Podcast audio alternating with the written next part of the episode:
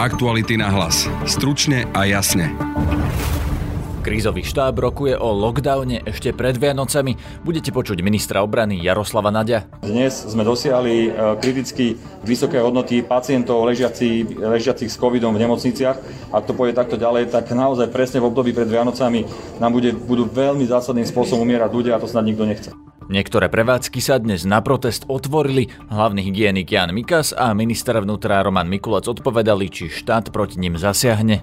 Je to hyenizmus, absolútny hyenizmus ich strany. Porušujú naše vyhlášky, s tým, že je núdzový stav. Naozaj si situácia vyžaduje, aby vláda ľuďom pokazila Vianoce lockdownom, odpovie zdravotnícky analytik Martin Smatana každý deň vlastne máme nový rekord, či už počte nových prípadov alebo počte hospitalizácií, tak je zrejme, že ak by sme čakali až do sviatkov, tak to číslo môže potom absolútne explodovať mimo nejaké kontroly. Mala by vláda podľa vás týmto naštvať celé Slovensko? Ale je to asi najťažšie rozhodnutie, aké musela spraviť počas samotnej pandémie. Pred úradom vlády je 65-hodinový protest hnutia Greenpeace. Týka sa tohto týždňového Európskeho samitu lídrov a aktivisti nie sú spokojní s pozíciou slovenskej vlády. Budete počuť Pavla Fábriho hrozí oteplenie o 3 až 4 stupne, čo pre Slovensko znamená 5 až 6 stupňov. To je zvýšenie, ktoré spôsobí o mnoho väčší počet extrémnych horúčav v lete. Znamená to ohrozenie vodných zdrojov pre celé Slovensko. Očakávajú sa obrovské straty v poľnohospodárstve. Počúvate podcast Aktuality na hlas. Moje meno je Peter Hanák. Chceli by ste vedieť, čo dostanete na Vianoce? Tak napríklad. Alebo aj. A tiež k tomu ďalej. A určite sa môžete tešiť na... Vianočné darčeky sa neprezrádzajú. No nie je žiadnym tajomstvom, že v ČSOB vám na Vianoce dávame možnosť využívať všetky spôsoby platieb. Napríklad mobilom alebo aj hodinkami. ČSOB. Pre vás osobne. Počet infikovaných koronavírusom začal opäť raketovo rásť. V priebehu mesiaca sa na Slovensku takmer zdvojnásobil počet potvrdených prípadov. Dnes pribudlo takmer 2000 nových prípadov z PCR testov a ďalších 1700 z antigénových testov. Spolu len za jeden deň je to teda 3700 infikovaných a 28 mŕtvych. V čase uzávierky tohto podcastu zasadá krízový štáb. Pred začiatkom rokovania minister obrany Jaroslav Naď z Oľano takto odpovedal na otázku, či budeme mať od 16. decembra tvrdý lockdown. Môžem potvrdiť, že včera na rokovaní vlády sme mali zásadnú diskusiu o tom, čo ďalej, pretože tie čísla sú naozaj zlé.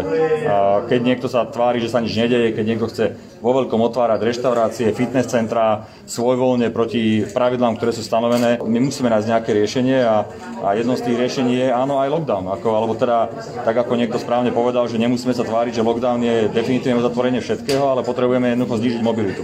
A tú mobilitu potrebujeme znižiť nejakým spôsobom. Dnes predpokladám, že odborníci prídu s nejakým návrhom, lebo ak necháme veci tak, ako sú, tak budeme mať zásadný problém. Dnes sme dosiahli e, kriticky vysoké hodnoty pacientov ležiacich, ležiacich s covidom v nemocniciach. Ak to pôjde takto ďalej, tak naozaj presne v období pred Vianocami nám bude, budú veľmi zásadným spôsobom umierať ľudia a to snad nikto nechce. Čiže aj teda zatvorené obchody?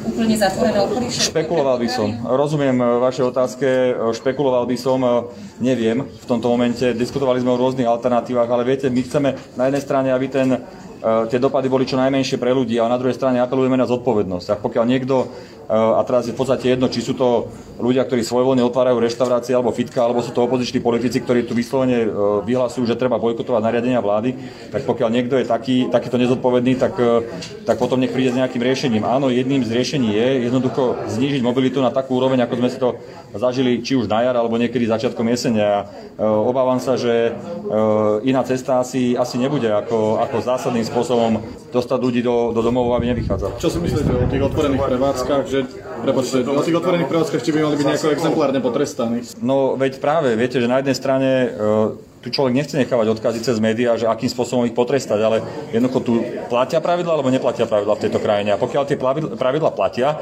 tak keď niekto svojvoľne ich tresta, tak mal byť e, naozaj e, adekvátnym spôsobom e, potrestaný. Ja neviem, či exemplárne, ale viem, že jednoducho, ak by sme tu umožnili to, aby si niekto proti pravidlám otváral prevádzky, tak potom dovolme vrahom, nech zabíjajú ľudí. Akože tak platia zákony alebo neplatia zákony? Asi platia. Tak keď platia, tak potom na, na každého adekvátne. Čo hovoríte na, to, že ten pán, ktorý je za to iniciatívou, bojíme za gastro alebo ako sa volajú, zdieľa statusy pána Mazuriaka, Bláhu, vyzýva na nesenie rušok a podobne. To mi absolútne sedí. To mi absolútne sedí do tohto projektu ako nejaký človek, ktorý verí konšpiráciám a svetovému sprisahaniu.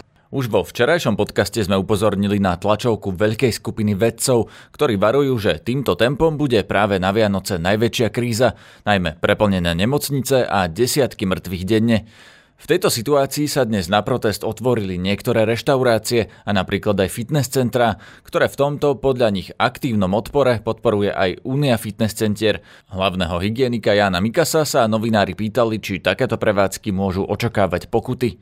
Musia si uvedomiť, ako teda, že porušujú naše vyhlášky s tým, že je núdzový stav, tak e, vyzývam všetkých ľudí, aby zvážili, či do takéto prevádzky pôjdu a samozrejme, ak sa to bude opakovať a potvrdí sa takéto niečo, budeme musieť konať súlade so zákonom. Mysleli ste aj dnes nejaké kontroly?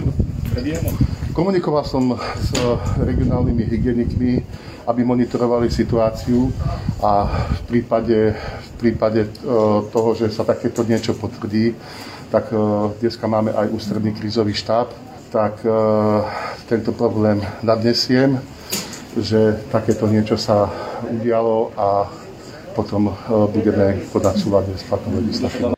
Minister zdravotníctva Marek Krajči prišiel dnes na zasadnutie ústredného krízového štábu s novým plánom, tzv. semaforom. Niektorí členovia vlády hovoria o mekom lockdowne a testovaní. Minister vnútra Roman Mikulec na otváranie prevádzok reagoval prudko a hovorí aj o tvrdom lockdowne. A bude teda ten lockdown alebo nebude? No ak si to neuvedomujú tí ľudia a neuvedomujú si tu, že napríklad v porovnaní s inými krajinami a tu stále môžu, mohli chodiť a môžu chodiť ľudia do práce, môžu chodiť do, uh, nakupovať, môžu si de facto uh, žiť ako keby okrem tých reštaurácií dobre, ale aj tie mnohé reštaurácie si prispôsobili, dokážu robiť takeaway, dokážu proste fungovať. Existuje balíček pomoci, ja poznám mnohých, ktorí dokonca reštaurácie sú na tom lepšie, ako boli predtým s tým balíčkom pomoci. Tak keď si toto nevedia tí ľudia uvedomiť, tak potom nás čaká len jediná možnosť a to bude tvrdý lockdown. A podporíte vlastne obmedzenia mobility, alebo taký lockdown, aby obmedzil mobilitu, keď si to tí ľudia nevedia uvedomiť a nevedia sa jednoducho si, si povedať, že dobre, uh, vidíme, že tá, tá krivka stúpa, že naozaj tie nemocnice sa naplňajú, tak uh, pokiaľ nebudú sedieť, obmedzovať mobilitu sami tí ľudia a nebudú si to uvedomovať, tak potom taký lockdown, aby jednoducho sme to obmedzili. By to mohlo byť aj obmedzenie na úrovni okresov, že by ľudia nemohli cez Ja teraz nebudem špecifikovať, či by to mohlo byť na úrovni okresu alebo na úrovni neviem čoho, ale jednoducho jedine potom tvrdý lockdown, tak ako to urobili aj v iných krajinách. Ja naozaj neviem, čo ešte by som mal povedať na to, keď sú tu stále ľudia, ktorí si neuvedomujú, že tuto sa nehráme o nič iné, ako o záchranu životov a im vadí to, že budú nosiť to rúško, alebo že by sa mali sami trošku obmedziť, a po, tak ja už neviem, čo mám na to povedať. Je to hyenizmus, absolútny hyenizmus ich strany. V štúdiu mám teraz zdravotníckého analytika Martina Smatanu. Dobrý deň. Pekný deň prajem. Pán Smatana, ako sa pozeráte vy na tú asi najkľúčovejšiu otázku tohto mesiaca, či budeme mať lockdown znova teraz už v decembri? Samo o sebe slovo lockdown nie je moc šťastné, lebo ono nemá presnú definíciu. To znamená, že každý si pod tým môže predstaviť niečo iné, nejaký iný set opatrení, ale ak sa rozprávame o tom, že je potreba výrazne znižiť mobilitu a nejaké tie sociálne kontakty, tak e, v tom je plný súhlas. A tam by som možno iba referoval na to, že včera bola taká veľká tlačová beseda, ako asi viete, kolegov, vedcov a expertov z iniciatívy Veda pomáha, kde jasne povedali, že ako by sa malo teraz postupovať. A jeden z tých hlavných záverov presne bolo znižiť mobilitu, eliminovať spoločenské kontakty a cieľene testovať v tých najzasiahnutejších regiónoch. No dobre, ale idú Vianoce, ľudia chodia do nákupných centier, potrebujú si povybavovať vianočné nákupy, či už jedlo a pitie, alebo nejaké vianočné darčeky a do tohto by teraz mal prísť lockdown, ktorým prikáže, aby sedeli doma? Tak ono, samo o sebe, teraz sme v situácii, kde nemáme dobré riešenie. Máme iba dve z pohľadu nás ľudí veľmi zlé a otázka je teda, že čo je prioritnejšie. Ak sa pozrieme na to, aké čísla denných priastkov sme mali dnes alebo včera, koľko, že každý deň vlastne máme nový rekord, či už počte nových prípadov alebo počte hospitalizácií, tak je zrejme, že ak by sme čakali až do sviatkov, tak to číslo môže potom absolútne explodovať mimo nejaké kontroly. Plus treba uznať, že každý deň, čo to, čo to číslo nestlačame dole, tak vlastne ak máme nejakú smrtnosť víru okolo 0,7-8% až, až 1%, tak z 3000 nakazených to je v princípe 30 ľudí, ktorí, ktorí zomrú. A keby sme tie opatrenia mali v praxi a nemali 3000 nakazených, ale napríklad iba 100 denne, tak e, to nám vie v princípe zachrániť 29 ľudských životov. A toto je takéto kľúčové rozhodnutie, ktoré treba, treba spraviť a ja som, ja som plne súhlasím s, s iniciatívou Veda pomáha, že treba konať čím rýchlejšie a radšej potom nejakým spôsobom kompenzovať e, tie ekonomické výpadky tých prevádzok, ako, ako potom pochovať stovky ľudí zbytočne. No ale toto nie je už len o nejakých ekonomických výpadkoch e, nejakých prevádzok, ale to je vianočný trh celý. Ľudia majú radi Vianoce a nechcú si ich nechať pokaziť. Čiže tu vláda stojí pred rozhodnutím, či naštve celé Slovensko. Mal, mala by vláda podľa vás týmto naštvať celé Slovensko? Ale je to asi najťažšie rozhodnutie, aké musela spraviť počas samotnej pandémie. Ale aj tie vianočné trhy, aj tá situácia sa dá nejako riešiť. Veď nemusíme ísť na nakupy deň alebo dva dní predtým, ako veľa z nás robí. Keby bola správne nastavená komunikácia, tak verím, že veľa ľudí by si tie nákupy realizovalo skôr.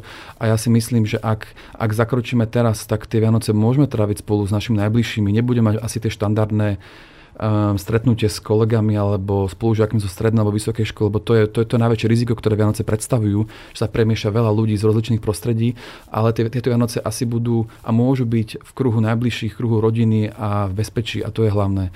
Radšej zachrániť uh, tieto Vianoce, ako potom mesiace, ak nie roky, kompenzovať tie, tie škody a, a, preč, a zbytočné, zbytočné umrtia, ktoré nám hrozia. Čo nás naozaj čaká? Vy ste teda povedali, že to môže byť 30 mŕtvych denne, ak s tým nič neurobíme, ale čo by to znamenalo pre slovenské zdravotníctvo, keby sme teraz neurobili nič? Ako by vyzerali tie nemocnice na Vianoce alebo na Nový rok? Tak z, z pohľadu aj toho čísla, ktoré prezentovala Veda pomáha, tak sa ráta, že by mohlo byť viac ako, alebo približne 5000 nových hospitalizácií do konca do tohto mesiaca. A naraz by tam mohlo byť viac ako 2000 ľudí, ktorí majú potvrdený COVID, lebo dnes tam ležia ľudia, ktorí, ten, ktorí nemajú teda potvrdené, že majú samotný vírus.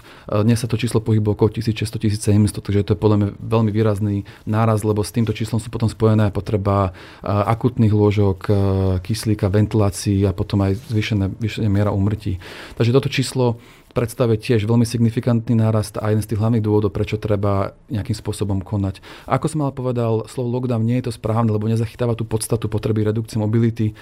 A ja verím, že nakoľko máme pomerne výrazné regionálne rozdiely, tak aj dnes sa krízový štáb rozhodne regionálne aplikovať tieto opatrenia. To znamená, že to nebude pre nás všetkých, ale primárne pre tie oblasti, kde vieme, že to riziko je najväčšie, kde sa potom bude sústrediť aj tá kapacita, ktorú máme, či už dohľadávania tých kontaktov, alebo, alebo testovacia, alebo nejakým spôsobom sa tam pošlú či už vojaci, alebo, alebo viac zložiek z policie, aby, aby kontrolovať, či tie opatrenia dodržujú. Lebo na jednej strane to nie je iba o tom, aby sme mali nejaké opatrenia, na druhej strane to kľúčové, aby sme ich komunikovali tak, že ich ľudia budú dodržiavať, lebo toto je taká, také naše najväčšie zlyhanie a chýba tejto druhej vlny.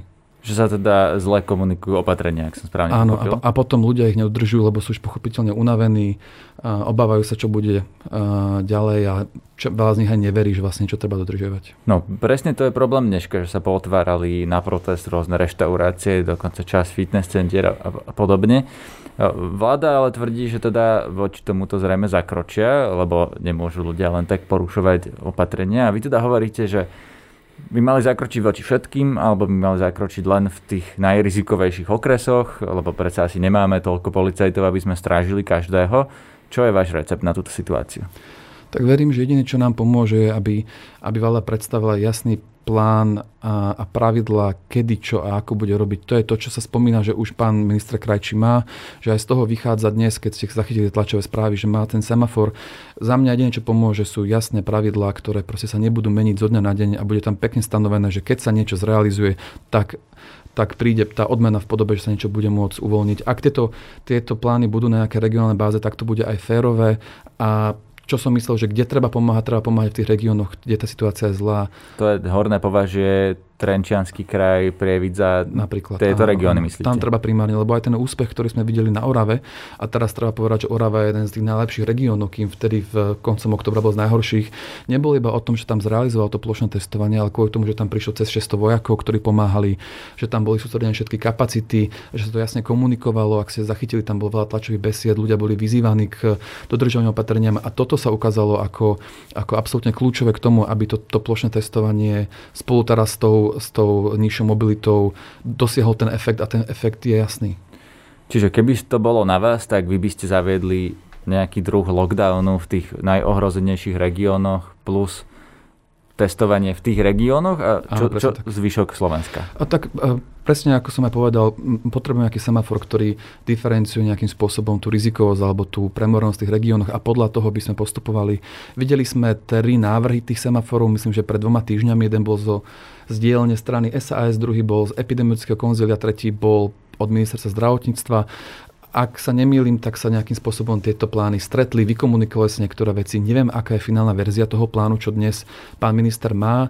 Videl som nejakú verzu, verzu minulého týždňa, ktorá bola prepracovanejšia, detálna, pomerne realizovateľná a ak by sa podľa nej postupovalo, tak to je presne to, čo potrebujeme. To znamená, že ak tie regióny, ktoré potrebujú pomoc, dostanú, ale tie, ktorým sa darí lepšie, tak tam sa v nejakom epidemiologicky bezpečnom rozsahu môže, môžu opatrenia uh, nechcem povedať slovo uvoľniť, ale akože tam môžu byť uvoľnenejšie. Tak. Ešte včera a minulý týždeň sme sa rozprávali o tom, že či pôjdeme lyžovať. Je to podľa vás vôbec už dnes z toho dnešného pohľadu realistické, že by mohli byť otvorené lyžiarske strediska a ľudia by chodili na tieto zimné dovolenky?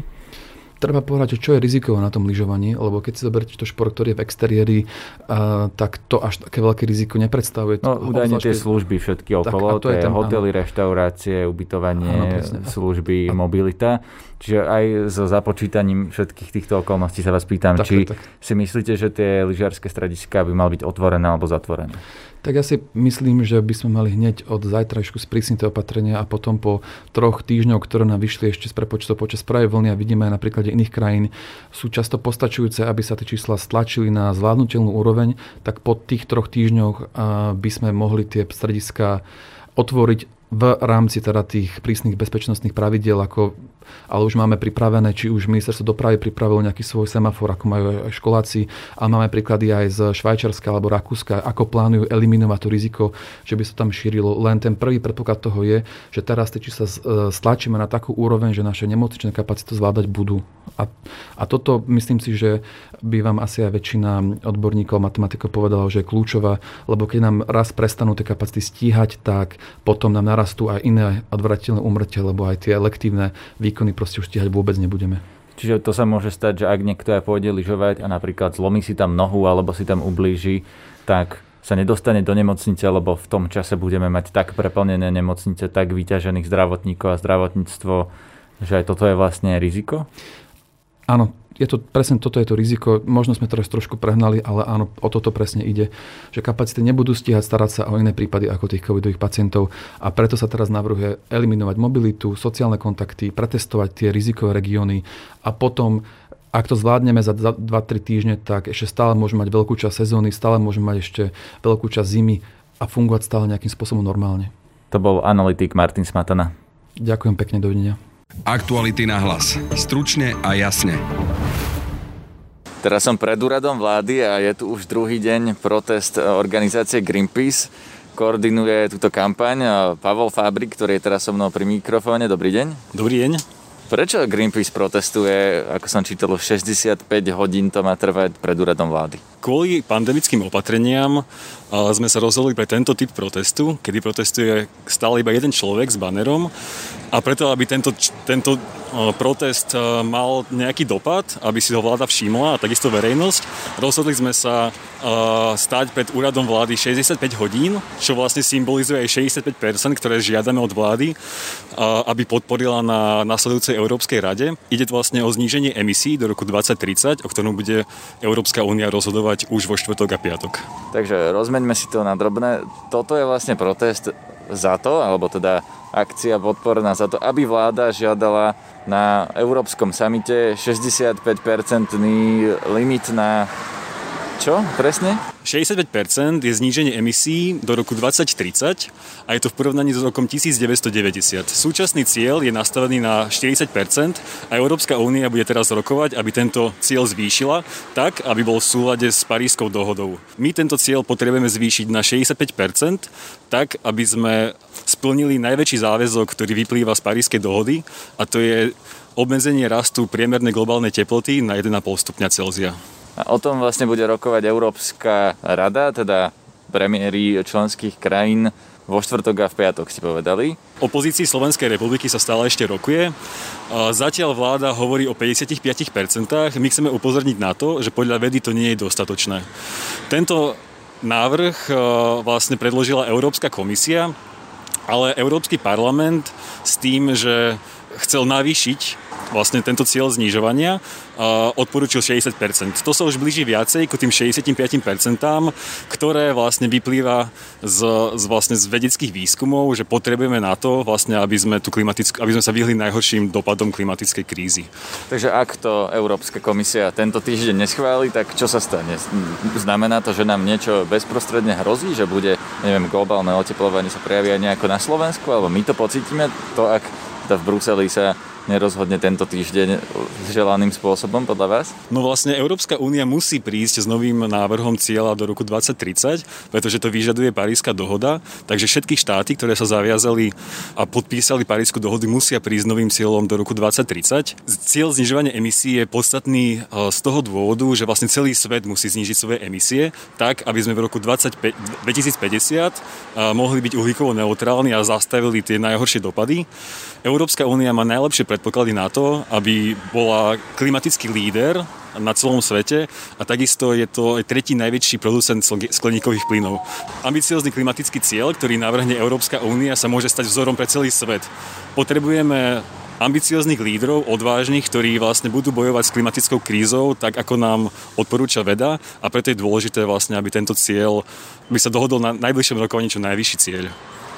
No a opäť sa vrátim k tej otázke, že ak sa to teda nestane, čo nám hovorí veda, že čo nám hrozí tu na Slovensku, čo si to máme ako predstaviť, lebo keď e, povieme niekomu, že zaplaví e, niekde nejaké ostrovy, keď sa roztopila, to sa nás asi bezprostredne netýka, ale čo sa nás týka, prečo by to malo zaujímať bežného Slováka. Súčasné ciele sú nastavené tak, že podľa vedcov nám hrozí oteplenie o, o 3 až 4 stupne, čo pre Slovensko znamená 5 až 6 stupňov. To je zvýšenie, ktoré spôsobí o, mnohy, o mnoho väčší počet extrémnych horúčav v lete. Znamená to ohrozenie vodných zdrojov pre celé Slovensko, Očakávajú sa obrovské straty v poľnohospodárstve. Už teraz včelári hlásia jeden z najhorších rokov vo svojej histórii a klimatická kríza bude dopadať na práve týchto ľudí a takisto na všetkých ľudí na Slovensku oveľa viacej. Preto potrebujeme znižovať uh, vlastne emisie skleníkových plynov, aby sme sa tomuto oteplovaniu vyhli. Čo napríklad taká klimatická migrácia, lebo ľudia na Slovensku, alebo mnohí sú proti migrácii, ak nezastavíme zmeny klímy, hrozí nám väčšia migrácia ako doteraz? Samozrejme, klimatická kríza ovplyvní najmä ľudí na globálnom juhu, kde vlastne to zvýšenie teplot bude, bude tak neudržateľné, že ľudia sa samozrejme dajú do pohybu. Preto potrebujeme, aby Európska únia, keď chce ochrániť ľudí aj v rámci Európy, aj na celom svete, robila potrebné opatrenie, aby tomu zabránila. To je na dnes všetko. Vypočujte si aj naše ďalšie podcasty na rovinu s Jaroslavom Spišiakom, športový podcast o možnosti postupu našej futbalovej reprezentácie na majstrovstva sveta a aj ranný podcast Ráno na hlas, v ktorom nájdete rozhovor s ministerkou spravodlivosti Máriou Kolíkovou. Na dnešnom podcaste sa podielala Mária Kromková. Zdraví vás Peter Hanák. Aktuality na hlas. Stručne a jasne.